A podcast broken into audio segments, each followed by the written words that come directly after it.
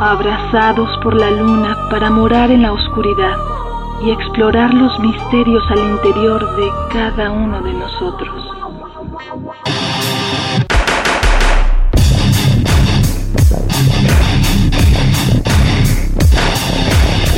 Carpe Noctem.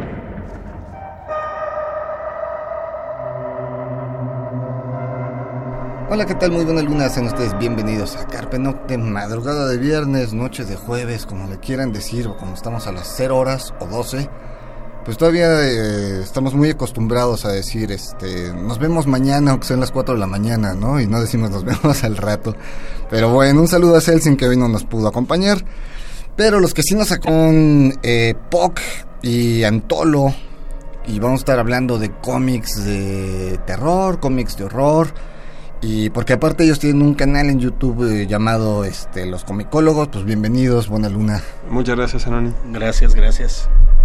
Y aparte, bueno, viene la mole en estos días, así que se junta todo, es un buen pretexto para hablar de, de cómics, no de superhéroes, Exacto. en que seguramente en algunos hay héroes más que superhéroes, pero bueno.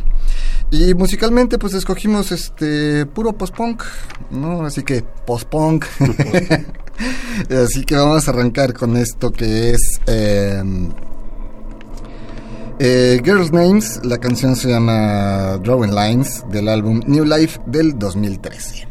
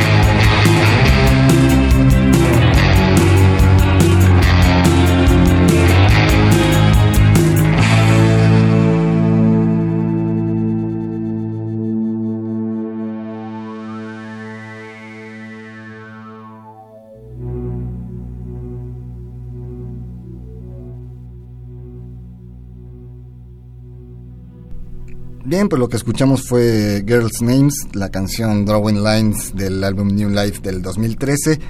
Y pues arrancamos el programa, yo creo, con una pregunta básica. ¿En qué momento nace un cómic de terror ya como tal, vamos? O sea, seguramente de los cómics siempre hubo suspenso, siempre, pero ya que podamos decir que nació como género ya en el cómic, ¿en qué momento sale?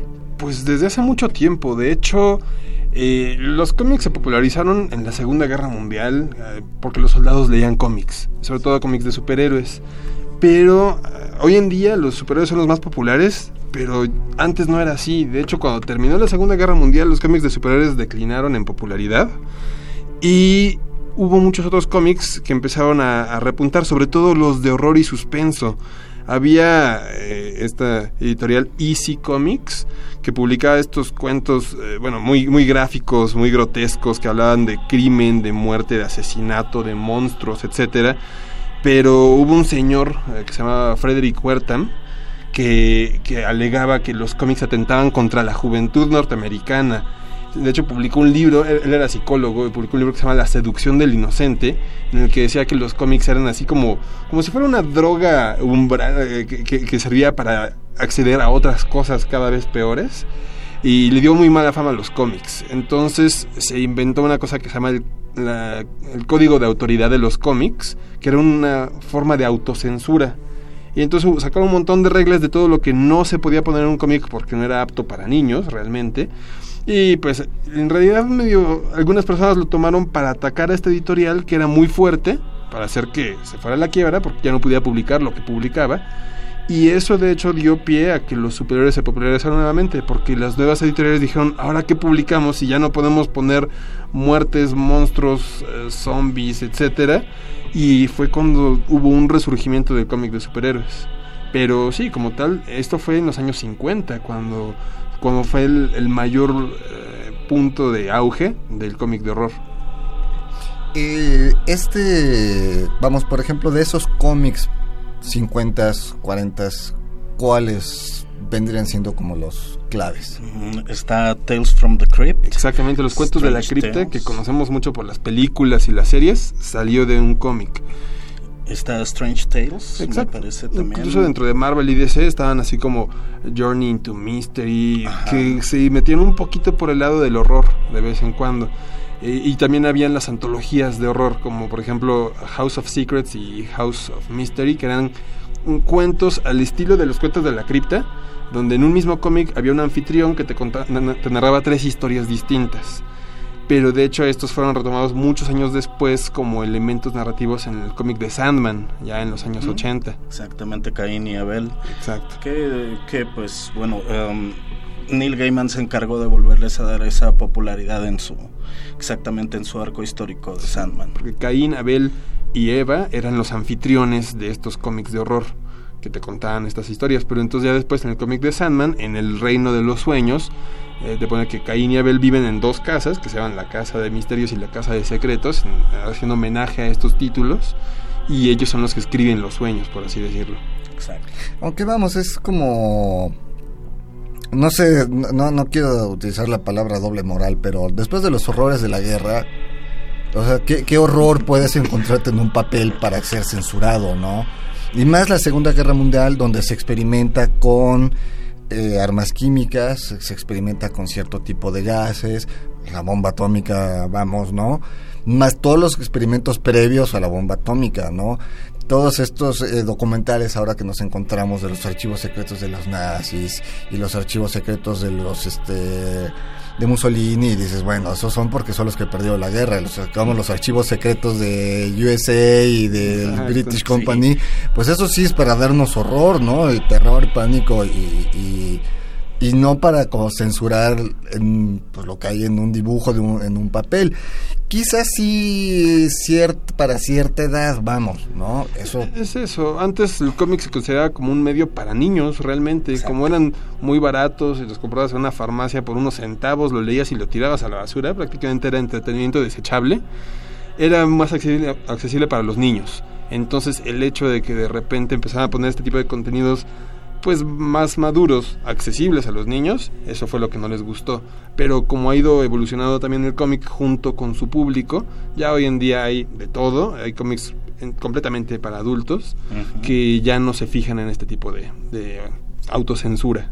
Digo, aquí en México habían censurado este al segundo Simonazo en su momento, ¿no? También en algún momento. Digo, por los dibujos un poco este expresivos. bueno, también estaba Rarotonga, por ejemplo. Rarotonga que también era una mujer muy uh, escultural. Escultural, exacto, ¿no? Y, y, no sé, vamos, o sea, en fin, me, brinco un poquito esa, esa historia de, de, censurar al, al cómic en esa época, ¿no? por, por lo que, insisto, pues se vivía lo que el mundo estaba viviendo, pues toda Europa, parte de Asia, y si bien el continente americano no estaba siendo bombardeado ni, ni estaba siendo atacado, vivía otro tipo de, terror simplemente con las alarmas, ¿no? Y, los apagones que se hacían en, las ciudades, pues en, México le tocó, Estados Unidos obviamente, Canadá obviamente, ¿no? Entonces, bueno, eso de censurar un cómic por por lo que vendría sus dibujos, habría que ver los dibujos. ¿Ustedes alguna vez han visto alguno de esos dibujos? Sí, de hecho se han rescatado muchos de esos cómics. Editoriales como Dark Horse Comics actualmente se dedican a reimprimir algunos de esos viejos materiales. También habían dos revistas, una que se llama Creepy y otra que se llama Eerie que eran también cómics de horror, de historias cortas en blanco y negro. Muchos de los artistas que tienen gran renombre en los cómics trabajaron en algún momento en estos títulos y se están reeditando formatos de, tapa dura para como hacerle justicia un poquito a esos cómics que realmente valen mucho la pena. Entonces sí, sí se pueden conseguir realmente. Ok, pues ahí los que tengan cuenta en Amazon y esas cosas, pues eches un clavado, porque seguramente por ahí andan. Bien, este, vamos a la siguiente canción, lo que vamos a escuchar ahora es a Frank, Just Frank. Eh, la canción se llama Do the Soviet de un álbum eh, titulado Soviet Soviet Split. Es un 12 pulgadas que se editara en 2010.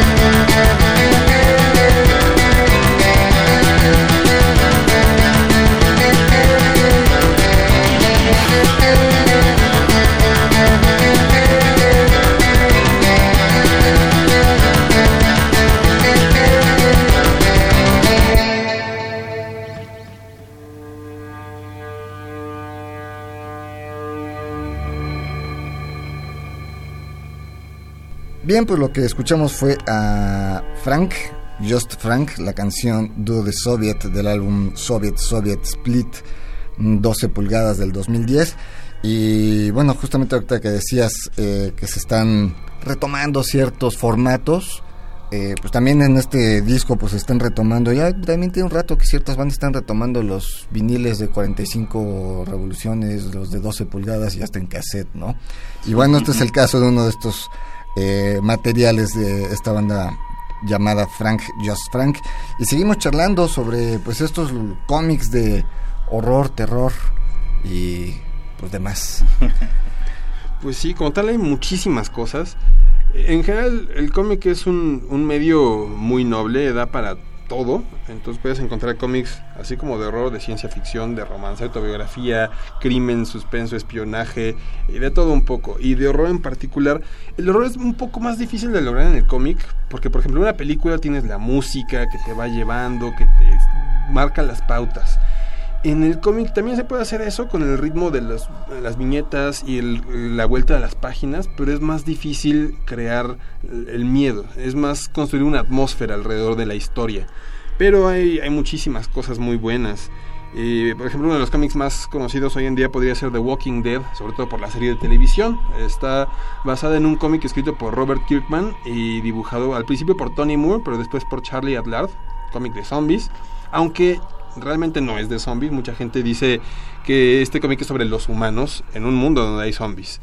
Y, y, bueno, hay muchas otras cosas también por medio de las series de televisión. Se está a punto de estrenar, si no es que ya se estrenó, una serie nueva que se llama Outcast, también de este mismo escritor Robert Kirkman, pero con el dibujante Paul Azaceta, que este es sobre posesiones demoníacas. Está bastante interesante también. Eh, y un poquito también de zombies, una recomendación que va a sonar algo chistosa es Afterlife with Archie. El personaje pelirrojo, pecoso que ya conocemos, Archie, eh, se enfrenta contra zombies, o sea, todo Riverdale prácticamente se convierte en zombies y entonces va narrando las aventuras. Y suena chistoso el concepto, sin embargo es un cómic muy bien hecho. Y es verdad. completamente de horror, no, no Exacto, es nada no es ni nada, sí, realmente solo toman el nombre de los personajes y hablando un poquito también de series, va a salir una serie que se llama Riverdale y va a estar uh, girando al torno de asesinatos en Riverdale. Entonces están dando un tema muy macabro al personaje. Sí. Y bueno, también un cómic que a mí en particular me gusta mucho se llama Beasts of Burden, como si fuera bestias de carga pero es que se refiere a unos animales de un pueblo que se llama Borden Hill y son cinco perritos y un gato y son detectives paranormales. Se dedican a, a, a, investigar casos sobrenaturales en su pueblo, que si llega un grupo de brujas con sus gatos negros, que si hay una casa embrujada, pero es una casa de perro, que está embrujada por el perro anterior que vivía en esa casa y tienen que hacer algún tipo de exorcismo. Está muy interesante, muy... Y, y el dibujo es hermoso, Exacto. simplemente hermoso. Los dibujos son de Jill Thompson, una, una mujer que pinta con acuarelas, muy bonito, y el, el guion es de Evan Dorkin. Es muy bueno este cómic también, muy entretenido. ¿Cómo se llama? Beasts of Burden, bestias de Burden. Ok. Exacto.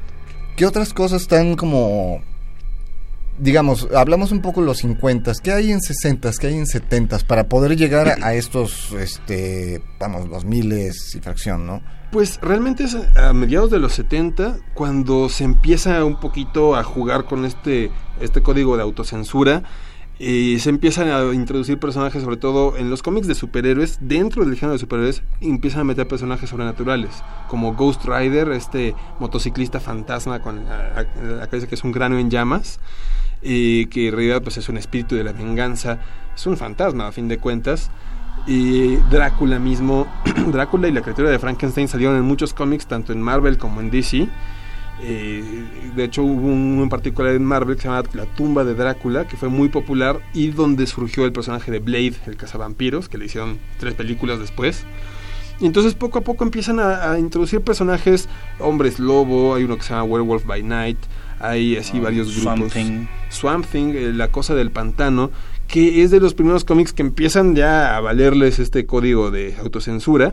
De hecho, Alan Moore, el escritor, el famosísimo escritor de cómics, que de hecho ya anunció que se retira del medio de los cómics dentro de poco, este hombre tomó el personaje de Swamp Thing, eh, hizo, le dio la vuelta en sí. Swamp Thing es una criatura, se supone que era un científico, está desarrollando una fórmula biogenética para restaurar a las plantas y en un accidente lo dan por muerto y se quema junto con su fórmula y supuestamente regresa a la vida pero como un hombre planta.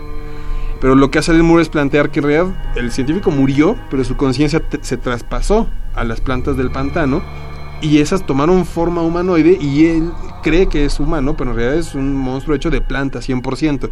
Y entonces ya empieza a desarrollar la historia por ahí, muy interesante porque lo vuelve un elemental, como que está en contacto con, con la naturaleza, con el lado verde de la Tierra, por así decirlo pero tiene un enemigo que se llama Anton Arkane, que es un científico loco que tiene cosas de ocultismo, entonces se va al infierno, se vuelve un monstruo araña, mosca, extraño, y siempre está jugando con todo esto de lo sobrenatural y lo paranormal. Y de hecho otro de los personajes que también eh, empiezan eh, alrededor de los setentas, uh, muy famosa ella, Vampirella, eh, no nada más famosa por ser una vampira, sino también por el atuendo que lleva. Eh, pues ese también es uno de los personajes que llegan a crear y que toma cierta importancia para, para el cómic del horror, de horror. Sí, entonces dentro del medio de superhéroes empiezan de algún modo a filtrar cosas de horror que dan pauta a que ya después en los 90, 2000 ya sean cómics 100% de horror, que es lo que podemos disfrutar el día de hoy. Y ahora, eh, bueno, al final de cuentas, esto, muchos de estos personajes, como es Drácula, Frankenstein, ya estaban en el imaginario colectivo, o sea, ya venían ya se habían trabajado desde las primeras películas, desde, vamos, desde Nosferatu, o sea, ya vienen estos personajes. Eh, sin embargo, bueno, creo que el, el, meterlos al cómic fue, por un lado, darles una... Eh, revivirlos, valga redundancia del personaje de un vampiro, ya es un muerto viviente, este, pero de otra forma, ¿no? Porque justamente después de una Segunda Guerra Mundial, muchos de estos personajes desaparecen porque ¿a quién rayo le va a espantar el vampiro de Transilvania cuando tiraron dos bombas atómicas en Hiroshima y Nagasaki, ¿no? Exacto, y como que ya había pasado el boom de los monstruos de horror de la Universal y cobran una nueva vida en los cómics, llegan a un público diferente, a nuevas generaciones. Vamos a otra, a otra rola porque ahorita vamos, por ejemplo, después vienen eh, un arte de personajes de horror eh, eh, asiáticos. También. No, viene un Godzilla, viene un... Y de ahí obviamente se derivan, pues, supongo que al cómic, porque el anime está lleno de personajes rarísimos provenientes de, Asia, ¿no? lo que vamos a escuchar ahora es a Kai Martin and Stick. La canción se llama Pasareith Dagar o algo así, porque es griega esta, esta banda. Y la, el álbum se llama Plat y fue editado en el 82.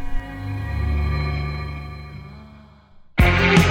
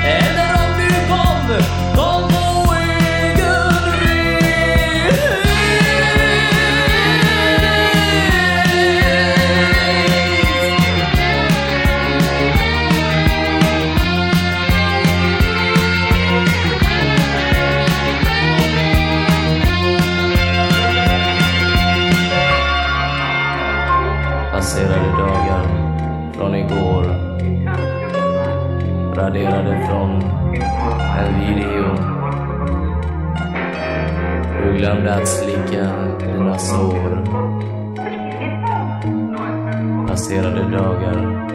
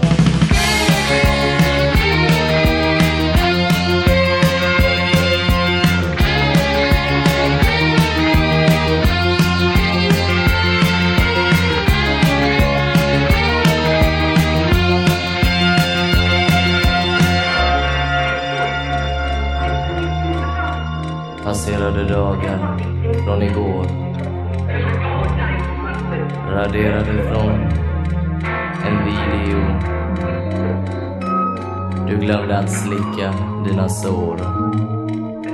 Passerade dagar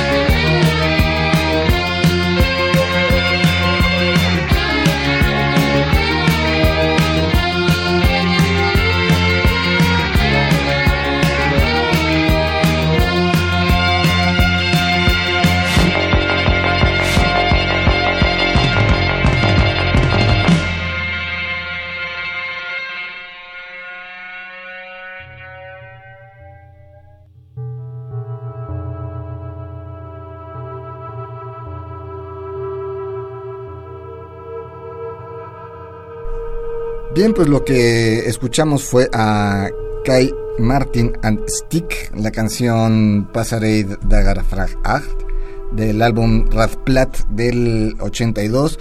Si tienen duda de cómo se escribe esto, chequenlo en el Facebook en un ratito, lo voy a poner.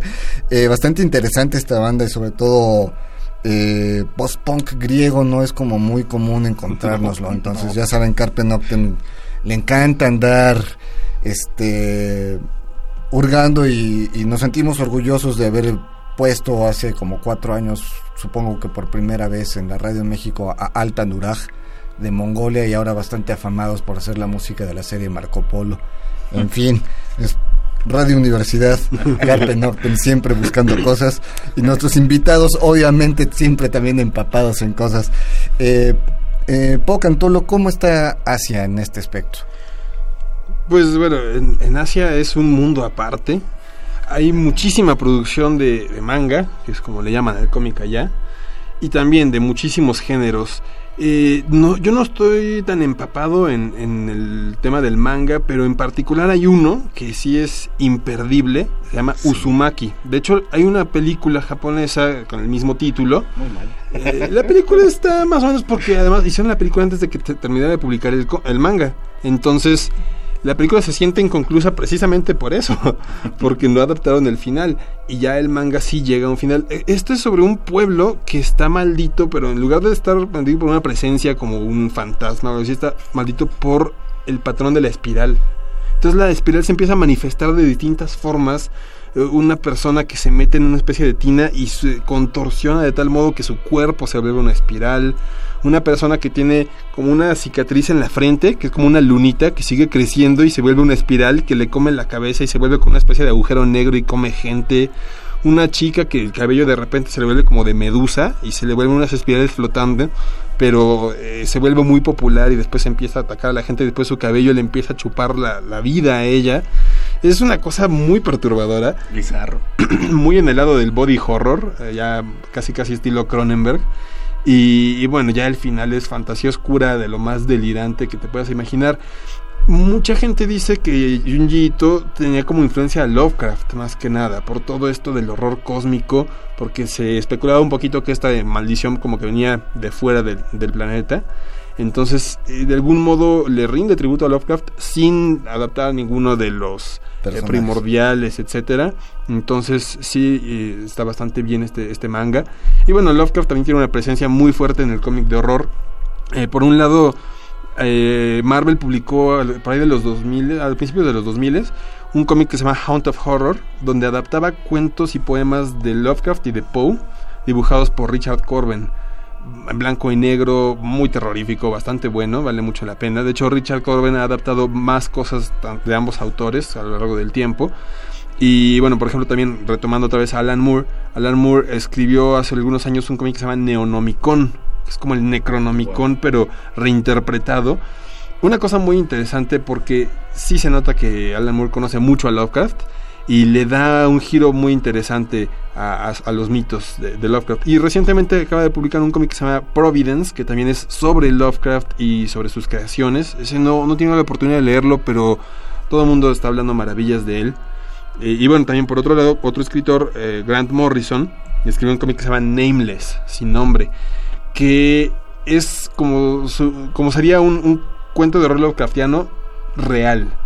Toma elementos de la mitología maya, de mitología de Camboya, de distintas partes del mundo y de ciencia, cosas sobre ciencia borde, como para hacer lo más cercano a una adaptación, bueno, a un cuento Lovecraftiano real. De hecho, aquí pone a Dios, el Dios judio-cristiano, como una- un monstruo Lovecraftiano exiliado en nuestro mundo que exige devoción y promete castigos a quien no le obedezca. Pues sí suena mucho como las criaturas que Lovecraft nos planteaba. Sí, sí, sí.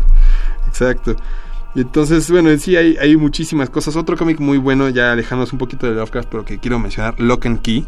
Lock and Key es muy bueno. Eh, está escrito por Joe Hill Joe Hill, el hijo de Stephen King. Y es dibujado por Gabriel Rodríguez, Rodríguez. un chileno. Sí está bueno, porque Joe Hill como escritor nos ha quedado a deber, digo... Como novelista falla un poquito, pero en este cómic vale mucho la pena. Es sobre una casa, la mansión Locke, donde hay un montón de llaves mágicas. Pero un- llaves que cada una hace una cosa distinta. Una sirve para abrirte la cabeza y puedes meterte información o extraerla. Extraerte conocimientos o emociones. Ah, hay una llave en particular que siempre me ha gustado mucho, donde eh, al pasar por el marco de la puerta, o sea, tú abres una puerta con esa llave, pasas por ese marco y te mueres. Te desprendes de tu cuerpo. Te desprendes de tu cuerpo y va tu fantasma por donde quiera. Sí, otra llave que te permite eh, comandar las sombras, eh, otra llave que te hace gigante, eh, un montón de llaves, no me acuerdo qué tantas son. Es un cómic bastante interesante porque es fantasía oscura. En sí es una familia que el padre muere asesinado, entonces la, viuda y sus tres hijos regresan a esta casa que es donde cre- creció el padre y se topan un montón de cosas porque hay un- una amenaza, una presencia ahí que quiere liberarse y quiere usar a estos niños para, por medio de estas llaves, eh, revivir de algún modo. Igual y eh, Joe Hill ah, le ayuda mucho el hacer el eh, equipo con este Gabriel, ¿por qué? Porque eh, se vale mucho en las imágenes. Las imágenes cuentan mucho para este para este cómic y es lo que lo hace grande. En sí no es tanto nada más la escritura o nada más el dibujo, sino la combinación que hicieron. La verdad hicieron un muy buen trabajo con este cómic. Sí, digo, porque creo que Joe Hill, el, el problema que tiene al ser hijo de Stephen King, Un- ya... un, ya- clon, dirían un algunos. ya- algunos dicen. Híjole, es que ojalá fuera un clon, digo, porque a lo mejor Stephen King tiene detractores, y tiene, pero tiene buenas cosas. Joe Hill, Fantasmas, está más o menos. El traje del muerto es muy malo. Y el otro libro ya ni lo quise leer, ¿no? Honestamente, o sea que. No. Pero como dices, el hecho de, de- de- de que su padre ya escribe prácticamente como un guion para cine, ya está muy basado en imágenes, es probable que justamente sea esto lo que le ayude a, a Joe Hill para, para hacer este pues un cómic, ¿no? Ya está más basado en imagen. no tiene la calidad del padre, o sea, nadie le va a comprar un libro para hacer una película. se supone que iban a hacer el traje del Pues- muerto, pero creo que se quedó. Pues ya hicieron la de. Cuernos. Sí, le hicieron películas, su Sí. novela Ajá, Cuernos. la de Cuernos, Sí, con este Daniel Radcliffe, exacto. Harry Potter. Harry Potter salió de, de Diablo. Salió de diablo. Ok, Y está bueno. interesante. Alguien, alguien lo hizo. Vamos a otra rola para después regresar ya para hablar este pues sobre lo que ustedes tienen de, de- del canal YouTube y algunas otras cosas. Eh, bueno, lo que vamos a escuchar es, pues estamos hablando de cómics y no es precisamente esto una especie de revista, pero la banda se llama Magazine, la canción se llama Shot by Both Sides, eh, de un álbum Real Life que fue editado en 1978, pues ahora sí que de las primeras bandas del género oscuro a nivel este mundial.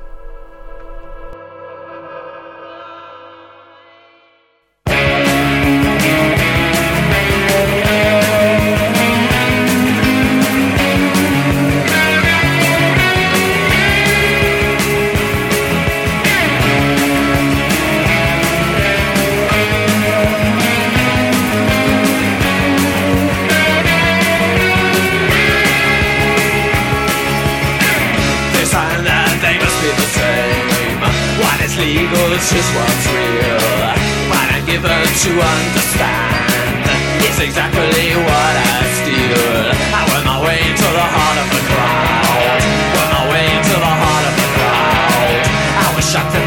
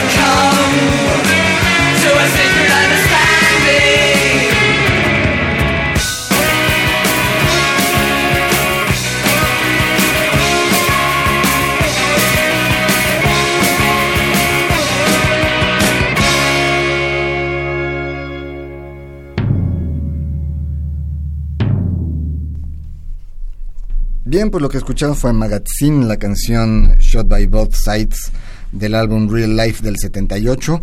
Y seguimos charlando con, eh, con Poc y con Antolo sobre esto que son los comicólogos.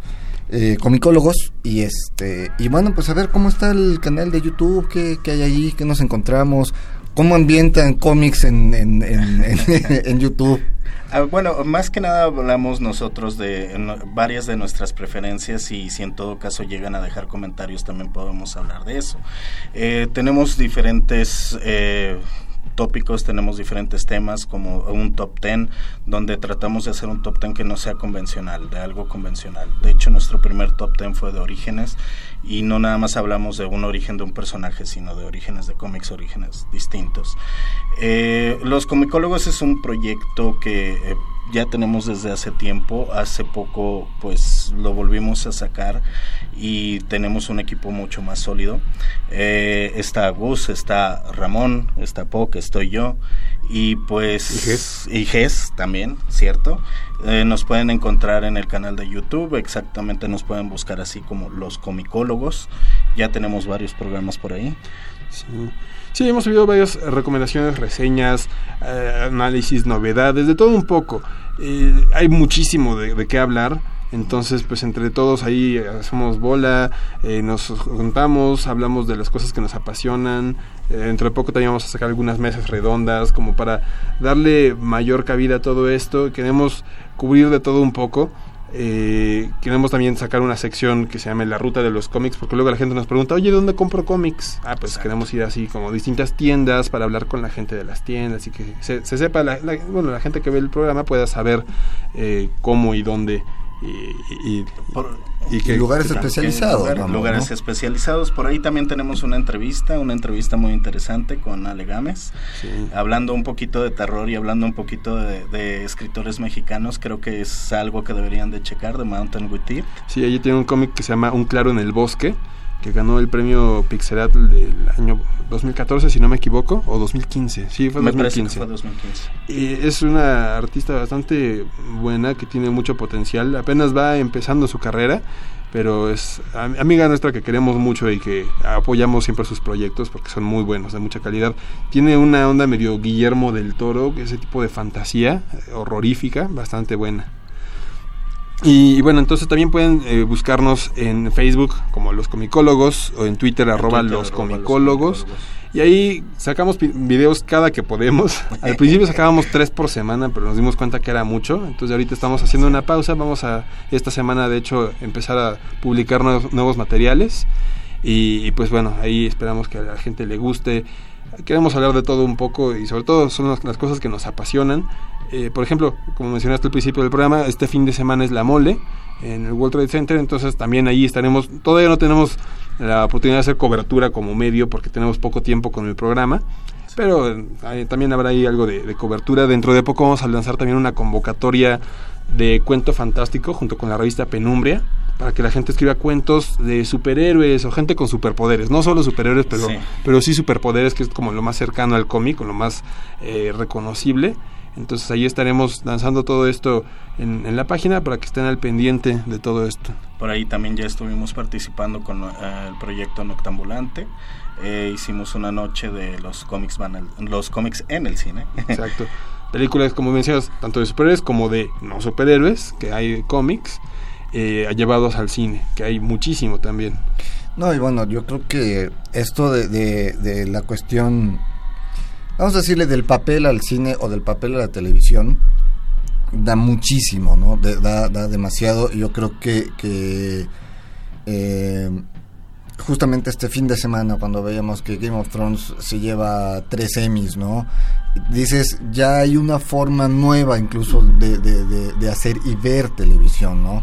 Y que curiosamente proviene de las empresas que en su momento eran chiquititas, a las, las que fueron despreciadas, ¿no? Eh, en el, leí hace no mucho que en los noventas los creadores de Netflix se, se acercaron al gigantesco monstruo blockbuster para proponerles algo vía subir las películas vía internet que estaban haciendo, que podía ser un, los mandaron a volar y bueno, Ahora fue al revés. ahora es al revés, ¿no? Blockbuster definitivamente no existe, este y Netflix es el, el monstruo a, a nivel mundial, ¿no? Y ya produciendo, vamos, ¿no? Ya produciendo sus propias documentales, sus propias series, este, entre ellas Stranger Things, ¿no? Hablando de cosas superna- supernaturales o sobrenaturales, no sé, eh, sí da muchísimo, eh, yo creo que incluso la puerta abierta para un día venir y hablar justamente de eso, ¿no? De, de- de- del papel al, al cine o, a- o a la pantalla chica, porque casi no se habla mucho de, de- de- de- de la televisión, ¿no? Siempre es como al cine, al cine y la televisión, pues el momento que puedes tener una serie que te da para muchas temporadas, pues ya no tienes que resumir todo a dos horas, ¿no? Exactamente. Y creo que eso es lo que hace interesante que, que, que este fin de semana se haya llevado mejor guion este Game of Thrones, ¿no? Porque independientemente de que los libros pueden ser, extiéndelos a cuántas temporadas van, seis, más las siete que se está filmando, o sea, de a 12 horas por cada temporada, más o menos, o sea, extiende esos libros a X cantidad de horas de imágenes, ¿no? Y eso es lo que vemos, todo lo que se ha recortado en la edición. Entonces tenemos muchísimo de, de- de qué hablar.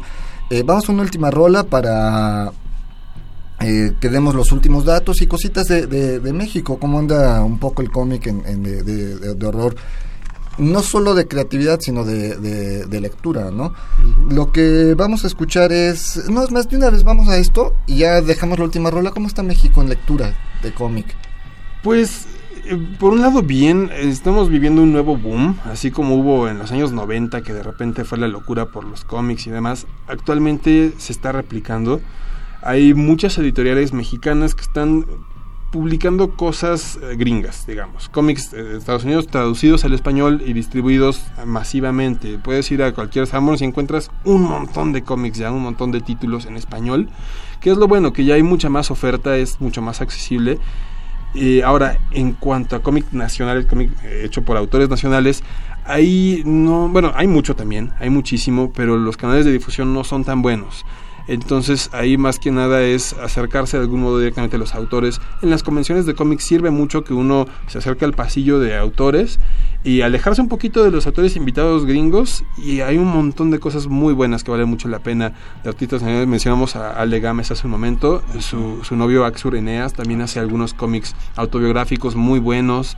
Está por ejemplo eh, bueno Raúl Treviño de Monterrey él hace cómics también como de ciencia ficción postapocalíptica tiene uno que se llama Nómadas del Yermo buenísimo vale mucho la pena Sí.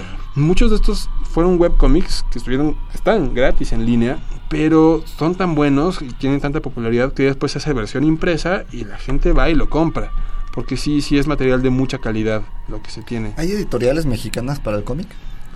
Digo, Ah, se habla mucho en Estados Unidos de la DC, Marvel, bla, bla, Sí, bla, sí, bla, sí, bla. claro. ¿México hay? Sí, como tal, pero pequeñas e independientes. Son muy Eh, pequeñas. Por ahí estuvo Kaboom. De, el estudio Kaboom, el, que estudio publicó Kaboom, a Carmatrón, Carmatrón. famosísimo Carmatrón, siguen, siguen ahí Sigue vivos. publicando con mucho trabajo. Exacto. No, no tienen una, un bueno, formato regular de publicación, también se publica cada que se puede, pero, pero sí, sí hay esfuerzos editoriales. Está Ficción en Monterrey, Ficción con X, con X de México, ellos mismos dicen, que son los que sacaron Nómadas del Yermo y Turbo Desafiante y una nueva versión de Ultrapato. Ultrapato fue un cómic de los 90, un pato con superpoderes, así tal cual que lo re- bueno de hecho este es una historia interesante porque se publicó originalmente en Monterrey en los 90 por una editorial que se llama Cygnus después se hizo una versión gringa. O sea los mismos autores lo redibujaron lo rehicieron y se publicó en Estados Unidos creo que con Arcaia y esa versión se volvió a traducir al español y se publicó con ficción Nos lo mandaron reciclado. Exacto, de alguno, pero hecho por mexicanos y ya después reciclado, pero por una editorial mexicana. Entonces, ahí hay algunos cuantos esfuerzos editoriales que valen mucho la pena. Está Producciones Balazo de, de Bachan, el autor de El Bulbo, que también es un personaje bastante divertido, muy, muy bueno, un superhéroe mexicano pero que como todos los mexicanos tiene que andar persiguiendo la chuleta y que luego no le pagan y tiene los mismos problemas que nos enfrentamos nosotros día a día, ah, pues eso es un superhéroe mexicano. Y este cuate publica varias cosas también Eh, en los años anteriores había hecho un evento que se llama Festo, dentro de la Feria del Libro Infantil y Juvenil. Había un apartado de cómics y novelas gráficas donde estaban todos los autores nacionales. No sé si este año se vaya a hacer en noviembre, eh, pero los organizadores de Festo van a revivir la Conque. La Conque era una convención de cómics muy buena en los 90, Creo que principios de los la 2000. primera convención aquí en México. Exacto, la primera convención mexicana regresa, va a ser el próximo año en Querétaro. Entonces, eh, pues la gente que vaya planeando, que vaya apartando la fecha, creo que es en mayo, si no me equivoco. Mayo en Querétaro va a ser. Entonces, y está bien que se empiece a descentralizar, que ya no sea Claro, todo en la ciudad. claro. En Estados Unidos casi cada estado tiene su propia convención de cómics, pues aquí también hay que empezar a, a movernos un poquito más afuera de la ciudad. Y algunas, de, incluso de los Estados Unidos, han crecido muchísimo, como la de San Diego, ¿no? Exacto. Digo, la de San Diego creo que ya es, la, la Comic Con ya es. Y con la de New York eh, pisándole los, los talones. Y digo, uno pensaría que la de Las Vegas iba a ser la por todo lo que hay en Las Vegas y pues no. ¿no? Exacto. Este, bien, pues muchísimas gracias por, por la visita. Último, nuevamente el canal de YouTube, ¿cuál es? ¿El de ustedes? Eh, los comicólogos nos pueden buscar ahí en YouTube, ex- eh, exactamente así, los comicólogos, en Facebook como en facebook.com diagonal los comicólogos y en Twitter arroba los comicólogos. Todo junto. Todo junto. Bien, pues muchísimas gracias, eh, Poc, en todo lo por su visita. Gracias por la invitación. Este, pues viene el Noctambulante, así que viene el aniversario, entonces igual nos estaremos escuchando la próxima semana por acá, ¿no? Posiblemente, sí. es muy probable. Saludos al Beisha y a todo el equipo de Noctambulante. ¿Cuántos años? Ocho años ya. Ocho años, así que la próxima semana no, no, no, no se pierdan Carpe Noctem porque va a estar interesante sobre ocho años de Noctambulante. Pues nos vamos, el tiempo se nos fue. Eh, los vamos a dejar con la última rola.